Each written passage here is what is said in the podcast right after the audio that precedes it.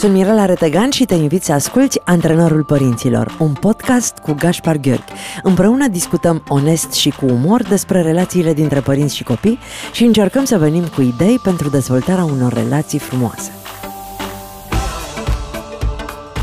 Gașpar, uh, râdem, noi râdem, dar uh, ne prinde foarte bine o oră de psiholog în fiecare duminică de la ora 11, pentru că învățăm uh, cum să gestionăm mai bine relația cu copiii noștri. În această ediție aș vrea să vorbim despre rolul de apărător și acuzator al părintelui. Ce suntem noi mai mult în viața copiilor noștri? Apărătorul sau acuzatorul. Când să-l activăm pe unul și când să-l punem în pauză pe celălalt. În zona asta aș vrea să discutăm puțin pentru că am realizat vorbind cu oamenii din jurul meu și urmărind mesajele pe care noi le primim, că nu reușim întotdeauna să punem roba corectă și să ne așezăm în sala de judecată pe poziția de care ar avea nevoie copilul nostru în acel moment. Ne jucăm un pic de tribunalul da. în această ediție, dacă ești de acord. Sigur. Că tot ai zis data trecută că vrei să te joci mai mult, nu? Exact. Fac eu un teren de joacă aici. Mulțumesc. Da, mi se pare că e un subiect uh, extrem de interesant, cu atât mai mult cu cât probabil că majoritatea dintre noi, indiferent că avem sau nu copii, ne trezim în, uh, într-un rol sau altul. Ne dăm seama că ne implicăm prea mult în rolul judecătorului sau prea mult în rolul avocatului sau poate uneori uităm să fim părinți iubitori care de altfel ne-am dorit să fim și atunci merită să purtăm astfel de conversații, pentru că în momentul în care îndrăznim să punem anumite subiecte în cuvinte, deja avem o posibilitate mult mai mare, Mirela, de a face schimbări. Atâta vreme cât uh, subiectele astea sunt doar în mintea noastră, sunt destul de departe de realitatea noastră, e greu de schimba ceva. Însă în momentul în care vorbim și recunoaștem că da, aici poate că nu fac lucrurile cel mai bine, da, acolo e un punct de creștere pentru mine, da, aici mă descurc foarte bine, astea deja sunt lucrurile care ne oferă mult mai uh, multe șanse pentru ca noi să devenim părinții de care copiii noștri au cu adevărat nevoie. Și ce aș mai adăuga pe lângă rolul de avocat sau de judecător e rolul ăsta pe care tu îl promovezi de foarte multă vreme și anume de antrenor. Cred că e o diferență între cele trei și probabil că majoritatea copiilor își doresc ca părinților să fie mai degrabă antrenori, să fie prezenți alături de ei, să-i susțină, să nu facă lucruri în locul lor, dar să nici nu fie indiferent și departe, nu doar să intre în rolul avocatului sau în rolul judecătorului. În urmă cu ceva vreme Așa. am participat la un joc o doamnă psiholog într-un cerc ne-a invitat să ne ducem puțin în copilăria noastră și să ne uh, amintim sau să, să ne imaginăm sau să vizualizăm anumite lucruri. Și uh, în acest exercițiu la un moment dat uh, era vorba despre relația mea cu mama și uh, m-am văzut pe mine în copilărie uh, un uh, deținut într-o celulă iar pe mama am vizualizat-o efectiv cu haine de gardian. Și ăsta a fost sentimentul cu care eu am terminat acel joc. Dacă i-aș spune mamei acum că așa am văzut-o eu în copilăria mea, subconștientul meu mi-a amintit cum o vedeam eu în copilăria mea, n-ar înțelege, pentru că mi-a oferit toată dragostea și toată priceperea ei. Cum îmi dau seama eu, mama de astăzi, dacă sunt avocat sau procuror. Avocatul este cel care îmi găsește uh, scuză orice aș face, procurorul este cel care mă acuză oricât aș fi de puțin vinovat. O variantă e aceea în care întrebăm copilul cum te simți tu în relația cu mine și descriem ce face avocatul, descriem ce face judecătorul și oferim copilului posibilitatea de a spune în care dintre cele două roluri crede că ne implicăm noi cel mai des, în care dintre cele două roluri ne vede pe noi cel mai des în interacțiunea cu el sau în interacțiunea cu cei din jur. Asta e o variantă. O altă variantă e aceea în care ne propunem noi la modul cel mai serios, la modul conștient și modul intenționat, să fim un pic mai atenți, să fim un pic mai prezenți în viața noastră și să fie înainte de a vorbi să ne întrebăm de ce simțim nevoia de a spune ceea ce spunem, fie după un anumit moment să facem un scurt exercițiu de analiză personală și să ne întrebăm oare ce m-a motivat să fac asta? Oare ce m-a determinat să mă implic în comportamentul respectiv, indiferent că e un comportament de protecție la adresa copilului sau e un comportament de a-l disciplina, de a-l educa, de a-i da o lecție, de a-l de face corecție. să... Exact, de corecție, de a, de a schimba ceva în felul în care copilul funcționează. Deci merită să folosim ambele strategii. Eu am cunoscut pe cineva cineva în ultima vreme care exersează cu mine o procedură pe care eu n-am mai trăit-o până acum. Uh, în timpul discuției, zice, te-am pierdut. Uh, ți-a scăzut entuziasmul. Hai să ne ducem un pic înapoi și să vedem unde ți-a scăzut entuziasmul, ce ți-a schimbat starea din ce ți-am povestit reacția mea este să neg. A, nu, nu mi s-a schimbat nicio stare, nu, dar să vede clar cum mi-a picat fața și mi s-a dus toată bucuria și nu-mi place deloc să mă duc înapoi și să realizez că, de fapt, am fost foarte deranjată de un anume moment sau subiect din discuție.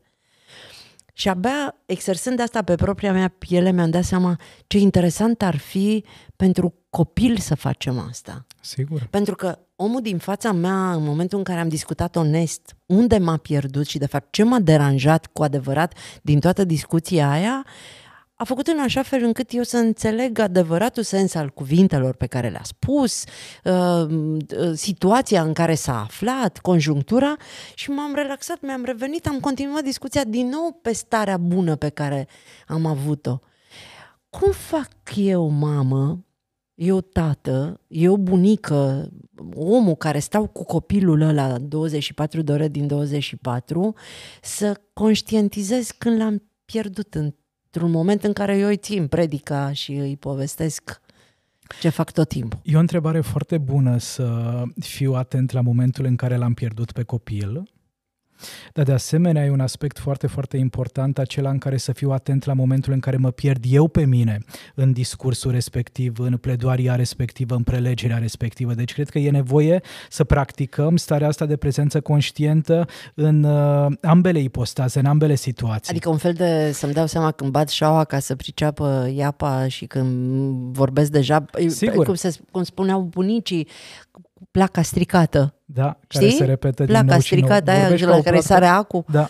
Și pentru că, pentru că momentul în care îl pierd pe copil s-ar putea să fie momentul, să fie consecința sau urmarea momentului în care m-am pierdut pe că mine. sunt o placă stricată. Dar hai să ne întoarcem la exemplu pe care l-ai dus tu în discuție. Povesteai cu persoana respectivă și la un moment dat ți-a spus, ți-a spus oprește-te pentru că ă, te-am pierdut. Oprește-te pentru că ceva nu mai e ok. Adică persoana respectivă a simțit că acea conexiune care a existat între s-a, voi până în momentul respectiv s-a întrerupt și te-a ajutat să te întorci un pic în, în timp.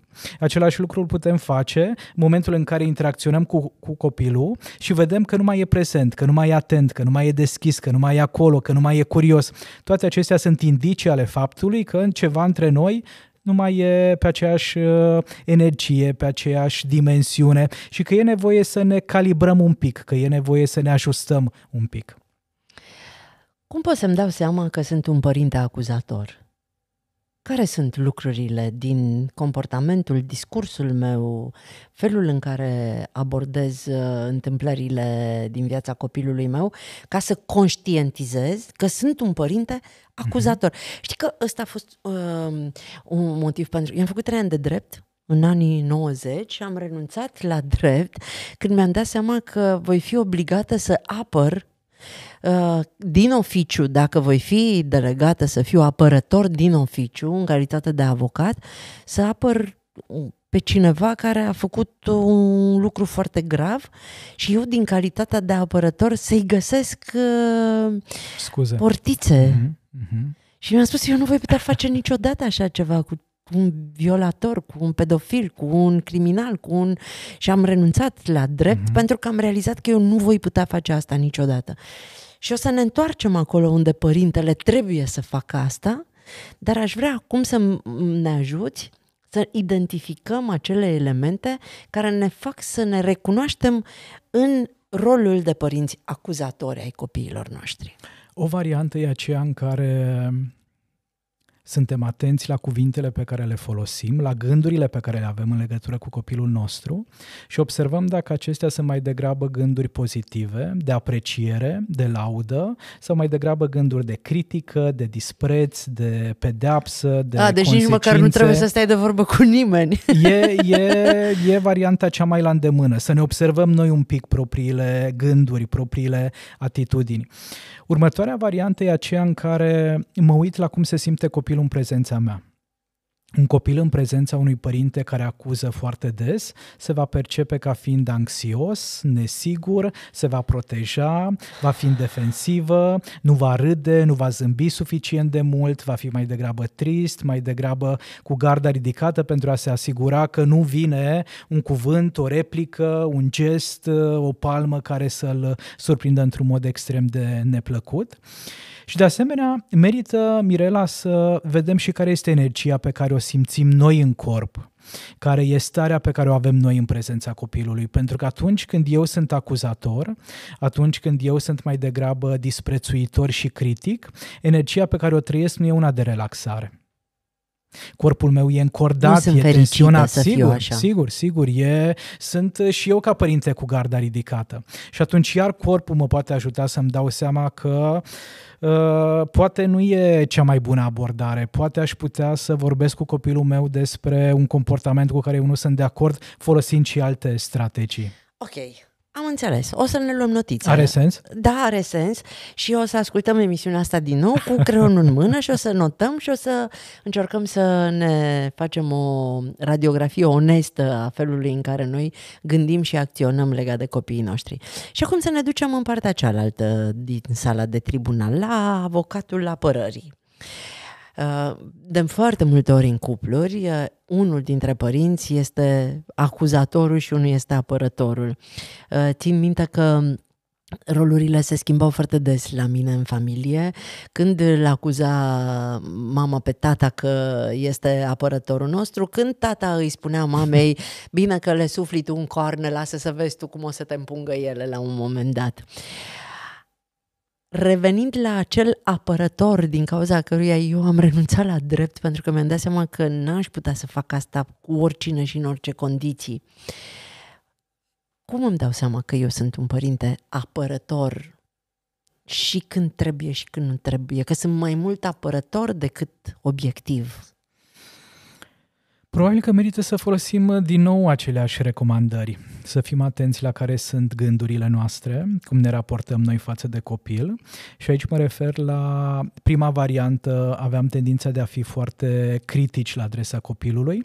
În cea de-a doua variantă, dacă vedem copilul ca fiind uh, o ființă impecabilă, perfectă, care nu greșește, care nu o dă în bară, care nu are nevoie să crească, să se dezvolte, atunci s-ar putea să fim uh, foarte implicați implicați în acest rol al avocatului care apără și care cumva are tendința asta de a idealiza, de a ridica ființa umană la nivel de divinitate. Pentru că sigur că sunt minunați copiii noștri Sigur că avem nevoie să fim de partea lor, ei au nevoie ca noi părinții să fim de partea lor, dar asta nu înseamnă că nu le putem vedea și punctele de creștere. Asta nu înseamnă că nu putem vedea și care sunt acele comportamente care nu sunt tocmai sănătoase sau potrivite pentru ei, pentru ceilalți, pentru relațiile lor cele mai importante. În momentul în care un părinte vine și spune copilul meu nu a greșit niciodată, copilul meu nu a dat o bară niciodată, copilul meu e perfect din toate punctele de vedere, pentru mintea mea de psiholog clinic clinician, apar o serie de semne de întrebare apropo de ce învață acest copil despre el și despre lume. Foarte interesant. Și rămân în sala de judecată și încerc să-mi imaginez că e împărțită în două, așa cum vedem în filme.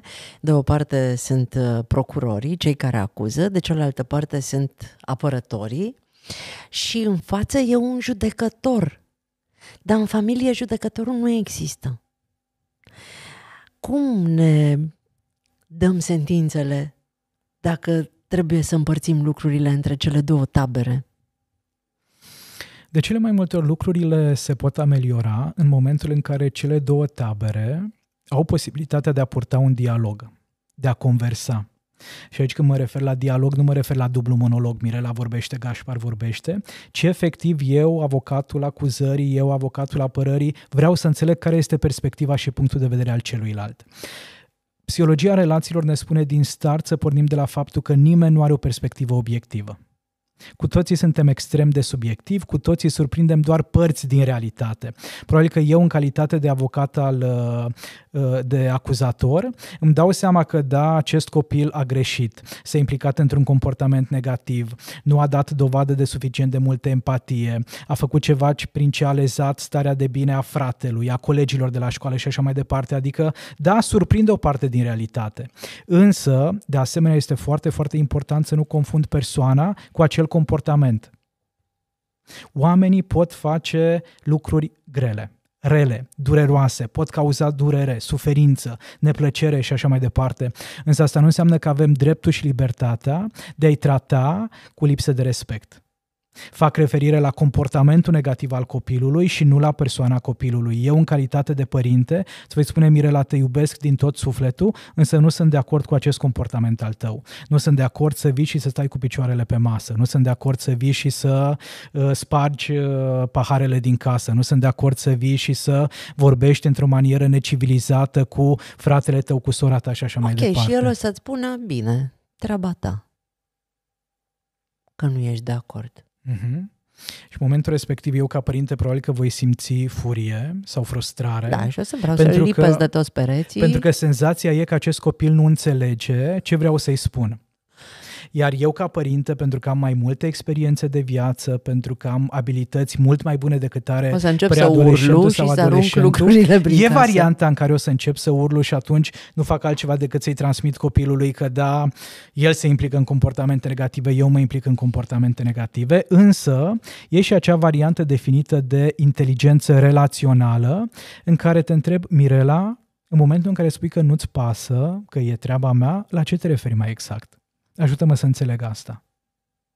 Din starea aia de furie pe care o am, din turbarea pe care o am, eu să cobor la un ton civilizat și normal și să cer niște explicații dacă, decente. Dacă am suficient de mult exercițiu, pot face inclusiv într-un astfel de moment dificil asta, să nu las situația să escaladeze. Dacă e pentru prima dată când încerc asta, s-ar putea să am nevoie de două, trei zile ca să mă liniștesc, însă este foarte important să adresez aceste întrebări.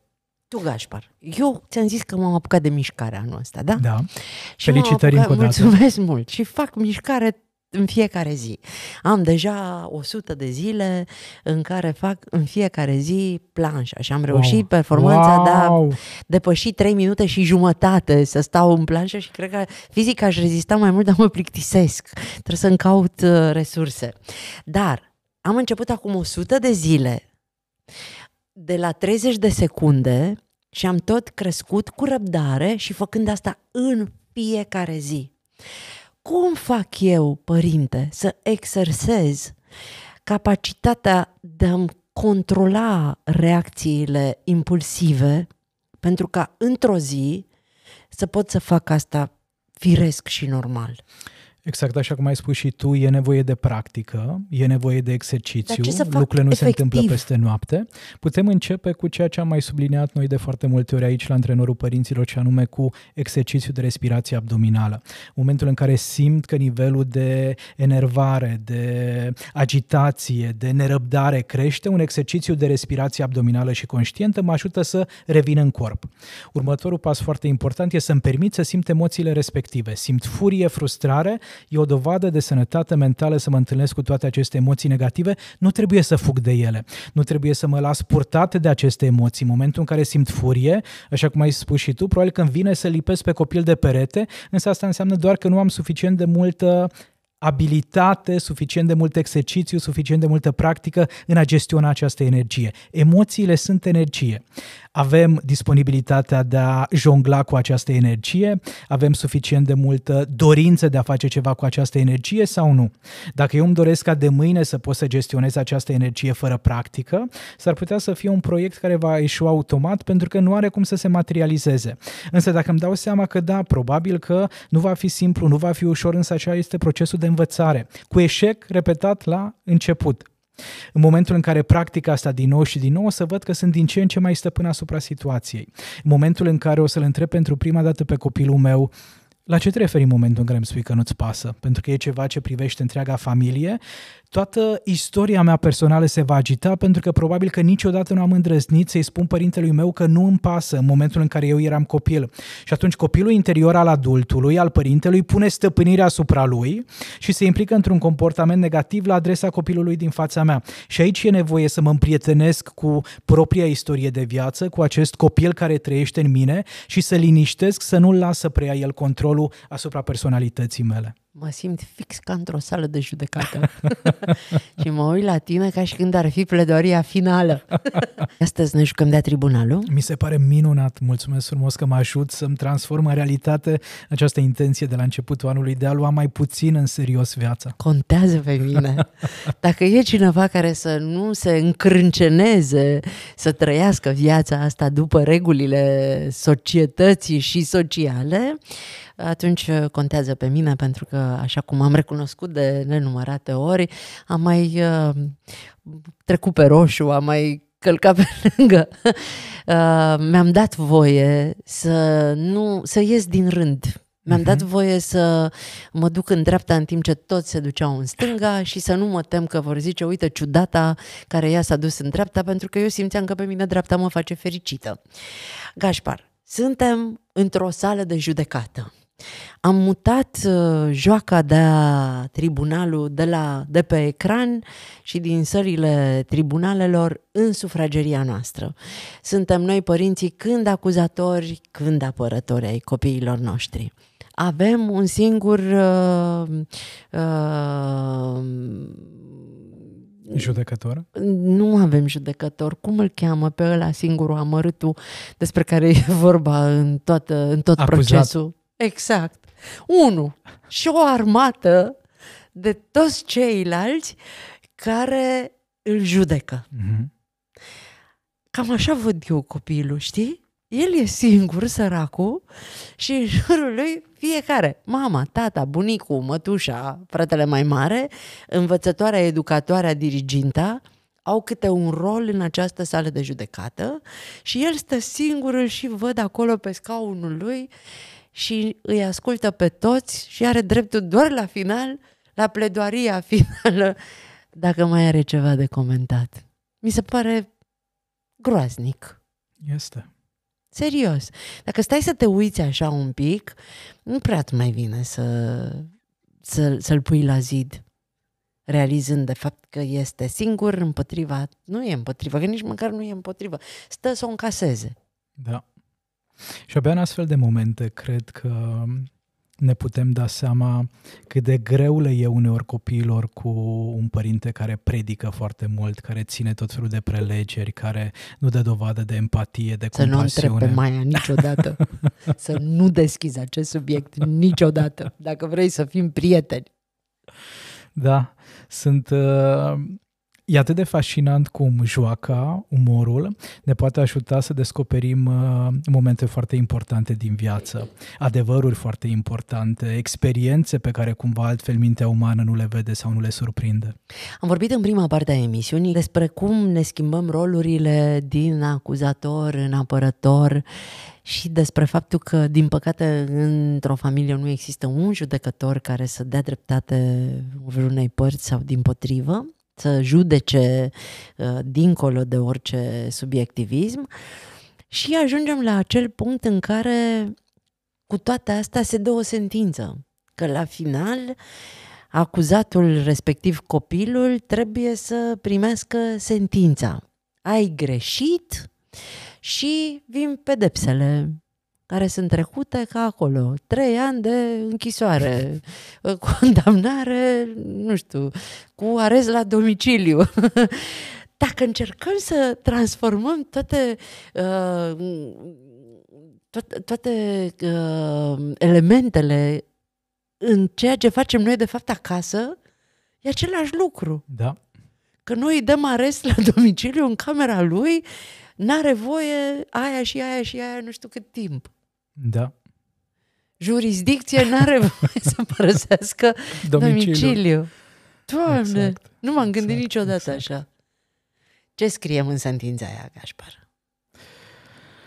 Ce îi zicem spre deosebire, acuzatul? Spre deosebire de ce se întâmplă într-o sală de judecată de la o judecătorie sau un tribunal, Cred că acasă această sentință merită să implice fiecare membru din familie. Nu doar el ce are de făcut altfel sau cum are de plătit pentru greșelile în care s-a implicat, ci să vedem fiecare dintre noi, inclusiv părinții, cum putem face ca lucrurile să funcționeze un pic mai bine pe viitor. Pentru că inclusiv în ceea ce privește privarea de libertate a adulților, a persoanelor care sunt uh, private de libertate și închise în pușcărie, studiile recente ne arată că acestea nu învață prea multe lucruri, apropo de cum anume ar putea să fie, exact, apropo de cum ar putea să fie niște cetățeni mai prosociali, promorali, mai implicați în societate, decât dacă sunt ghidați, decât dacă sunt susținuți, sunt ajutați să gestioneze un pic mai bine furia, frustrarea, impulsul, toate acele porniri care nu sunt ușor de gestionat pentru majoritatea dintre noi, doar că unii avem mai mult exercițiu. Deci sentința la nivel de familie ar fi bine să fie una suficient de empatică și de inteligentă, încât să stabilim, da, ce are de făcut înainte de toate diferit părintele de aici încolo. Nu începem cu copilul pentru că nu copilul se află la conducerea familiei. Ok, stai, ajută-mă să înțeleg. Deci, într-o sală de judecată, uh, procurorul este plătit de stat să uh-huh. acuze, uh-huh. Uh, avocatul apărării este plătit de um, acuzat de cele mai multe ori să-l apere, ei își fac meseria cât pot de bine fiecare și acuzatul rămâne cu ce se întâmplă la sentință în familie, ce îmi spui tu este că nu facem asta, ne Obiectiv, spălăm pe exact, mâini exact. și lăsăm copilul singur treaba lui că noi ne ducem la cazurile următoare, că nu avem alte cazuri. Exact. Obiectivul nu este ăsta. Obiectivul nu e doar să acuz, obiectivul nu e doar să pedepsesc, obiectivul e să-l ajut pe copilul meu să se descurce mult mai bine data viitoare într-o situație asemănătoare. Iar apropo de a-l ajuta pe copil, asta este responsabilitatea mea ca părinte. Să văd ce anume nu știe copilul meu să facă să văd care sunt punctele de creștere ale copilului meu. Oare de ce s-a implicat copilul în comportamentul negativ în care s-a implicat? Și răspunsul automat în mintea celor mai mulți părinți e pentru că nu vrea, pentru că uh, e prost crescut, pentru că e încăpățânat, pentru că nu mă respectă, pentru că nu mă apreciază. Pentru că l-a stricat anturajul. Exact, însă astea sunt doar răspunsuri de suprafață. De cele mai multe ori, adevărata explicație este reprezentată de faptul că nu știe și nu poate altfel. Ce frumos! Și aici are nevoie ca într-adevăr să înțeleagă și el că nu știe și nu poate, să recunoască care este punctul în care se află și să văd cum anume îl pot sprijini cum anume îl pot susține ca el să se dezvolte, să crească, să știe pe viitor ceea ce nu știe în prezent. Și așa îi dau voie să nu se acuze atât de tare, Absolut. pentru că undeva, dincolo de toată uh, discuția pe care o avem împreună, el are propria are propriul lui proces. Sigur. În sigur. spatele ușilor închise din camera lui.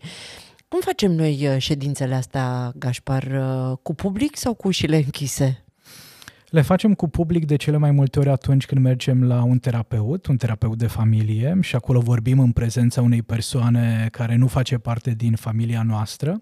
Le facem alteori în prezența bunicilor, în prezența nașilor, în prezența prietenilor copilului și și acolo e bine să gestionăm lucrurile în așa fel încât să uh, să nu aducem prea multă energie negativă, pentru că dacă, de exemplu, purtăm o astfel de conversație în prezența bunicilor, bunicii se vor alia și ei cu cineva, fie cu părintele, și vor fi de partea procurorului și sau de partea acuzatului și copilul rămâne singur, fie se vor alia cu copilul și atunci acuzatorul va fi și mai vehement uh, pentru că se simte probabil din nou trădat, deci cumva e, e de împărțit rolurile dacă e să continuăm acest exercițiu de imaginație. Și dacă vorbim de străini? Dacă să facem astfel de Eu aș zice că astfel spectacole. de, astfel de activități să le avem în intimitatea familiei. Pentru că sunt, uh, s-ar putea să fie neplăcute nu doar pentru noi, dar și pentru cei care sunt uh, martori. observatori, exact, martori la, la tot acest proces.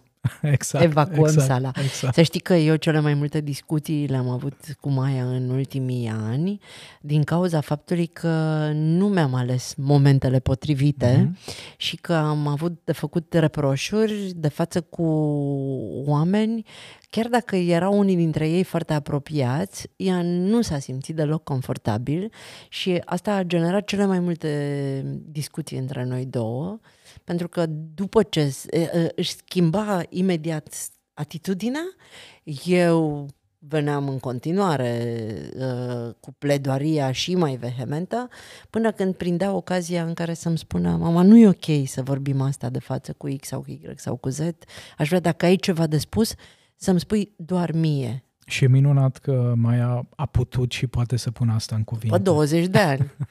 Nu i-a fost ușor nici ei. Rămânem în jocul pe care l-am inițiat în această emisiune aici la Europa FM și uh, vreau să vorbim despre pedepse. Uh-huh. Pentru că orice proces se termină cu o pedepsă dacă acuzatul este găsit vinovat și niciodată un copil nu va fi găsit nevinovat atunci când părinții îl pun la zid și uh, încep să îl uh, judece. Cum să fie pedepsele alea? E important să fie pedepse care să nu dezumanizeze. Recomandarea mea atunci când vine vorba de aceste consecințe care e bine să apară unor după comportamentele negative, să nu vizeze nevoile de bază ale copilului. Nu sunt pedepse cu privire la starea emoțională dintre mine și copil, la iubirea dintre mine și copil. Nu sunt pedepse cu privire la uh, alimentația Dar dă-mi copilului. un exemplu, starea dintre mine și copil. Nu mă manifest morocănoasă, supărată și nu vorbesc cu el. Asta îl afectează dacă eu nu mai vorbesc cu el trei zile. Îl afectează foarte tare. Majoritatea, majoritatea fac așa. Exact. Știi? Și foarte, foarte mulți dintre adulții care vin acum în terapie și cu care facem o analiză a copilăriei și a poveștii personale de viață îmi spun Gașpar, aș fi preferat ca părintele mai degrabă să mă lovească și să se descarce decât să nu mă privească în ochi, decât să nu vorbească, decât să nu mi ofere atenție. Deci e foarte important ca aceste pedepse să nu fie legate de tot ceea ce reprezintă nevoile de bază. Atenție, comunicare, siguranță, hrană, adăpost și așa mai departe. Putem însă face, să facem referire la aspectele care nu reprezintă aceste nevoi foarte, foarte importante din viața copilului. Și spun că nu sunt nevoi foarte, foarte importante pentru că poate trăi fără ele, chiar dacă o să-i fie foarte greu. De exemplu, telefonul, calculatorul, uh, alte jucării sau alte device-uri care sunt uh, fără de care cumva copilul poate ajunge în ziua de mâine, fără de care copilul se poate simți în continuare o persoană uh, respectată, întreagă, să, nu, să nu-l privăm de ceva ce e la fel de important ca oxigenul eu și nu părinte, eu iubirea nu părinților ce, e la fel de importantă. Eu nu știu ce auzi tu în terapie de la părinți, dar uh, râdeam ascultându-te pentru că mi-am amintit cât de penibil am fost de fiecare dată. I-am luat telefonul, i-am închis accesul la internet, i-am toate lucrurile astea care deja deveniseră pentru ea obișnuință. Ok, iar o să-mi ia telefonul trei zile, iar o să-mi închidă internetul o săptămână. Și poate că au fost obișnuințe, dar sunt fer convins că implicau și o doză de disconfort implica o doză de Adică nu era, nu era ceva ce să, să fi trecut pe lângă Maia fără să o fi afectat sub nicio formă. Și mai există o categorie de consecințe care s-ar putea să fie și mai uh, benefice pentru întreaga familie și anume să nu-l privăm pe copil de ceva, ci să-i dăm niște responsabilități. Aha, Apropo de munca, munca în folosul munca comunității. comunității da, ca da, să da, rămânem da, în da. notă. Eu mi-am amintit acum că la un moment dat am pedepsit-o, i-am strâns toate jucăriile, toate jucăriile importante într-un sac și le-am dus în beci. Și după trei săptămâni mi-am amintit că sunt jucăriile acolo. Ea găsise alte lucruri cu care să se distreze. N-a fost afectată absolut deloc și am mai făcut o, o greșeală foarte mare. Am pedepsit-o la un moment dat pentru ceva. I-am interzis televizorul și ea, dar pentru un motiv pe care a putut să mi-l reproșeze la rândul ei. Și a zis, da, și tu faci asta, tu de ce cu televizorul? Ai voie să... Da. Uh-huh. Și am zis, ok, bine, atunci și eu o să îmi aplic aceeași pedepsă pe care ți-am aplicat-o ție. Și așteptam să doarmă și dădeam televizorul cu volumul pe mut ca să mă uit cât de cât la televizor. Ai pentru făcut că... exact ce fac și copiii de regulă. Încearcă să încalce să aceste pedepse da, exact da, cum da. pot mai bine. Nu suntem perfecți, măi Absolut, absolut. Serios, chiar nu suntem perfecți. Mă întreba cineva la un moment dat despre... Uh, vorbeam cu o doamnă care nu are copii și care era așa ușor jenată de faptul că ea nu are copii și am zis, doamnă, stați liniștită, depinde în ce zile mă întrebați. și o să fiu foarte sinceră, în unele zile o să vă spun că sunteți uh, relaxată, în alte zile o să vă spun că e minunat, că eu trăiesc această experiență, dar niciodată nu știi care este uh, calea cea mai simplă și cea mai hmm. sigură. Hai să ne întoarcem în uh, jocul nostru de astăzi, unde am încercat să ne dăm seama dacă suntem părinți acuzatori sau uh, părinți procurori și să vorbim un pic despre recidivă, cu ghilimelele de rigoare. Recidivăm în aceleași greșeli și noi ca părinți și copiii uh, până nu le trec prin filtru înțelegerii personale, putem să predicăm noi oricât și să le dăm oricâte pedepse, pentru că nu vor înțelege unde au greșit. Exact așa cum spuneam, nu e suficient să privezi pe cineva de libertate, e foarte important să-i oferi acelei persoane posibilitatea de a învăța și de a-și dezvolta abilitățile prin care data viitoare să se descurce un pic mai bine și cum punctam la, la începutul emisiunii, fiecare copil are nevoie de un părinte care să fie din când în când și antrenor. Ok, că am fost avocatul care am acuzat, avocatul care am apărat, procurorul, judecătorul și așa mai departe, dar să fiu și acel personaj care îl ajută pe copilul meu ca data viitoare să se descurce un pic mai bine, ca data viitoare să facă lucrurile mai bine și aici merită văzut tot acest uh, context al învățării ca un proces care la început necesită mai multe implicare din partea părintelui, poate remindere, poate mai multă susținere, însă pe măsură ce copilul e implicat în acest proces, se va descurca din ce în ce mai bine, s-ar putea ca la un moment dat chiar să-i placă să se implice în comportamentul respectiv, pentru că din punctul meu de vedere în profunzimile noastre, noi oamenii ne dorim să fim iubiți de către toată lumea și să ne implicăm în comportamente pozitive, doar că nu prea știm cum anume să facem asta. Și de cele mai multe ori un copil nu se poate implica în comportamente pozitive pentru că nu are abilitățile necesare, Mirela, pentru a jongla cu acea energie reprezentată de emoțiile dificile. Dacă sunt frustrat, dacă sunt trist, dacă sunt speriat, dacă sunt uh, anxios, dacă simt rușine sau vinovăție, corpul meu produce foarte multă energie, nu știu cum anume să-i fac față și mă implic în niște comportamente negative. Și aici am nevoie de acest antrenor care să vină și să-mi spună, e ok, Tuturor ni se întâmplă asta. Cu toții suntem o lucrare în curs de desfășurare, cu toții învățăm în fiecare zi să facem lucrurile un pic mai bine. Ce simți tu acum în acest moment e frică, are un nume, nu e o problemă a ta, nu e un defect pe care să-l ai doar tu. Hai să vedem cum anume poți învăța să gestionezi frica asta.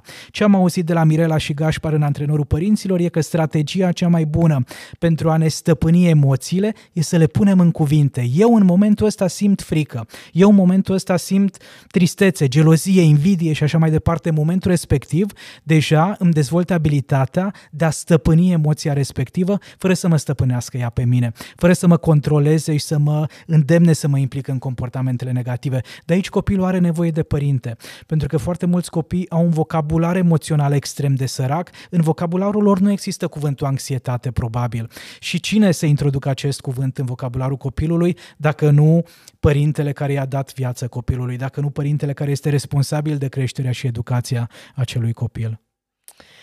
Minunat! O să, o să ne gândim cu siguranță mult la ce ne-ai spus tu în această emisiune, noi părinții care te ascultăm. Gașpar, ne-am jucat astăzi de a părintele acuzator și de a părintele apărător. Aș vrea să facem o ediție special despre părintele singur, care trebuie să fie jumătate acuzator, jumătate apărător, pentru că vorbind cu tine am realizat de fapt cât de greu a fost pentru mine ca părinte singur să joc când un rol, când celălalt și să le joc și pe amândouă deodată și fu, aș vrea să alocăm o ediție întreagă celor care sunt în familii monoparentale, părinților singuri care își asumă creșterea copilului, ci din păcate timpul nu ne mai ajută suntem aproape de final și mă bucur mult că am, am reușit să uh, punem reflectorul pe povestea asta și sigur ascultătorii noștri s-au uh, amuzat împreună cu noi dându-le voie să se așeze unde vor ei în sala de judecată. Ce ne dai de făcut pe săptămâna cealaltă? Să știi că n-am fost ușor deloc să mă uit Așa, la oamenii din jurul meu și să îi descoper, dar a fost foarte frumos, pentru că mi-am dat seama că niciodată nu m-am oprit din treaba mea ca să mă uit 30 de secunde cu toată inima la X, hmm. la Y, la Z și mi s-a părut foarte frumos. Eu n-am făcut asta în fiecare zi cu aceiași oameni pentru că sunt foarte mulți în jurul meu, dar am reușit să fac asta în fiecare zi cu cineva și mi se pare un exercițiu fantastic. Să te uiți cu dragoste, că n-ai cum, că dacă te uiți în ochii omului, nu poți să te uiți încruntat, știi? Și automat te relaxezi, fața îți zâmbește, el îți zâmbește la rândul lui și se naște se, na- se naște o emoție da. de drăgosteală. Apare iubirea. Da. Abia în momentul în care suntem prezenți într-o manieră conștientă putem simți această stare atât de importantă numită iubire. Care nu are nicio legătură cu relația dintre noi și cealaltă persoană. Pur și simplu descoperi un om. Exact. Mulțumesc! Cu mare, mare drag. Ce facem săptămâna viitoare? Recomandarea pentru săptămâna viitoare e să găsim cel puțin una sau două zile în care să desenăm împreună cu copiii okay. cele mai importante șase-șapte emoții. Și aici e vorba de frică, tristețe, furie, dezgust, uimire sau surprindere și bucurie. Astea sunt cele șase emoții de bază. Putem adăuga și rușinea dacă vrem să fie șapte. Și să le desenăm. Să le desenăm. Și părintele și copilul au câte o coală de hârtie, carioca, creioane colorate Știi și așa mai, mai departe. în panică. Și își folosesc creativitatea și imaginația pentru a da câte o formă pentru fiecare emoție. Păi eu o să vin cu hârtiile. Abia aștept. și eu. Wow, foarte bun. Mulțumesc, Gașpar. Mulțumesc și eu. Și nu uitați că în spatele unui copil lumină e un părinte soare. Ați ascultat Antrenorul Părinților cu Mirela Retegan și Gașpar Gheorghe, un podcast pentru părinții curajoși care cresc copii fericiți.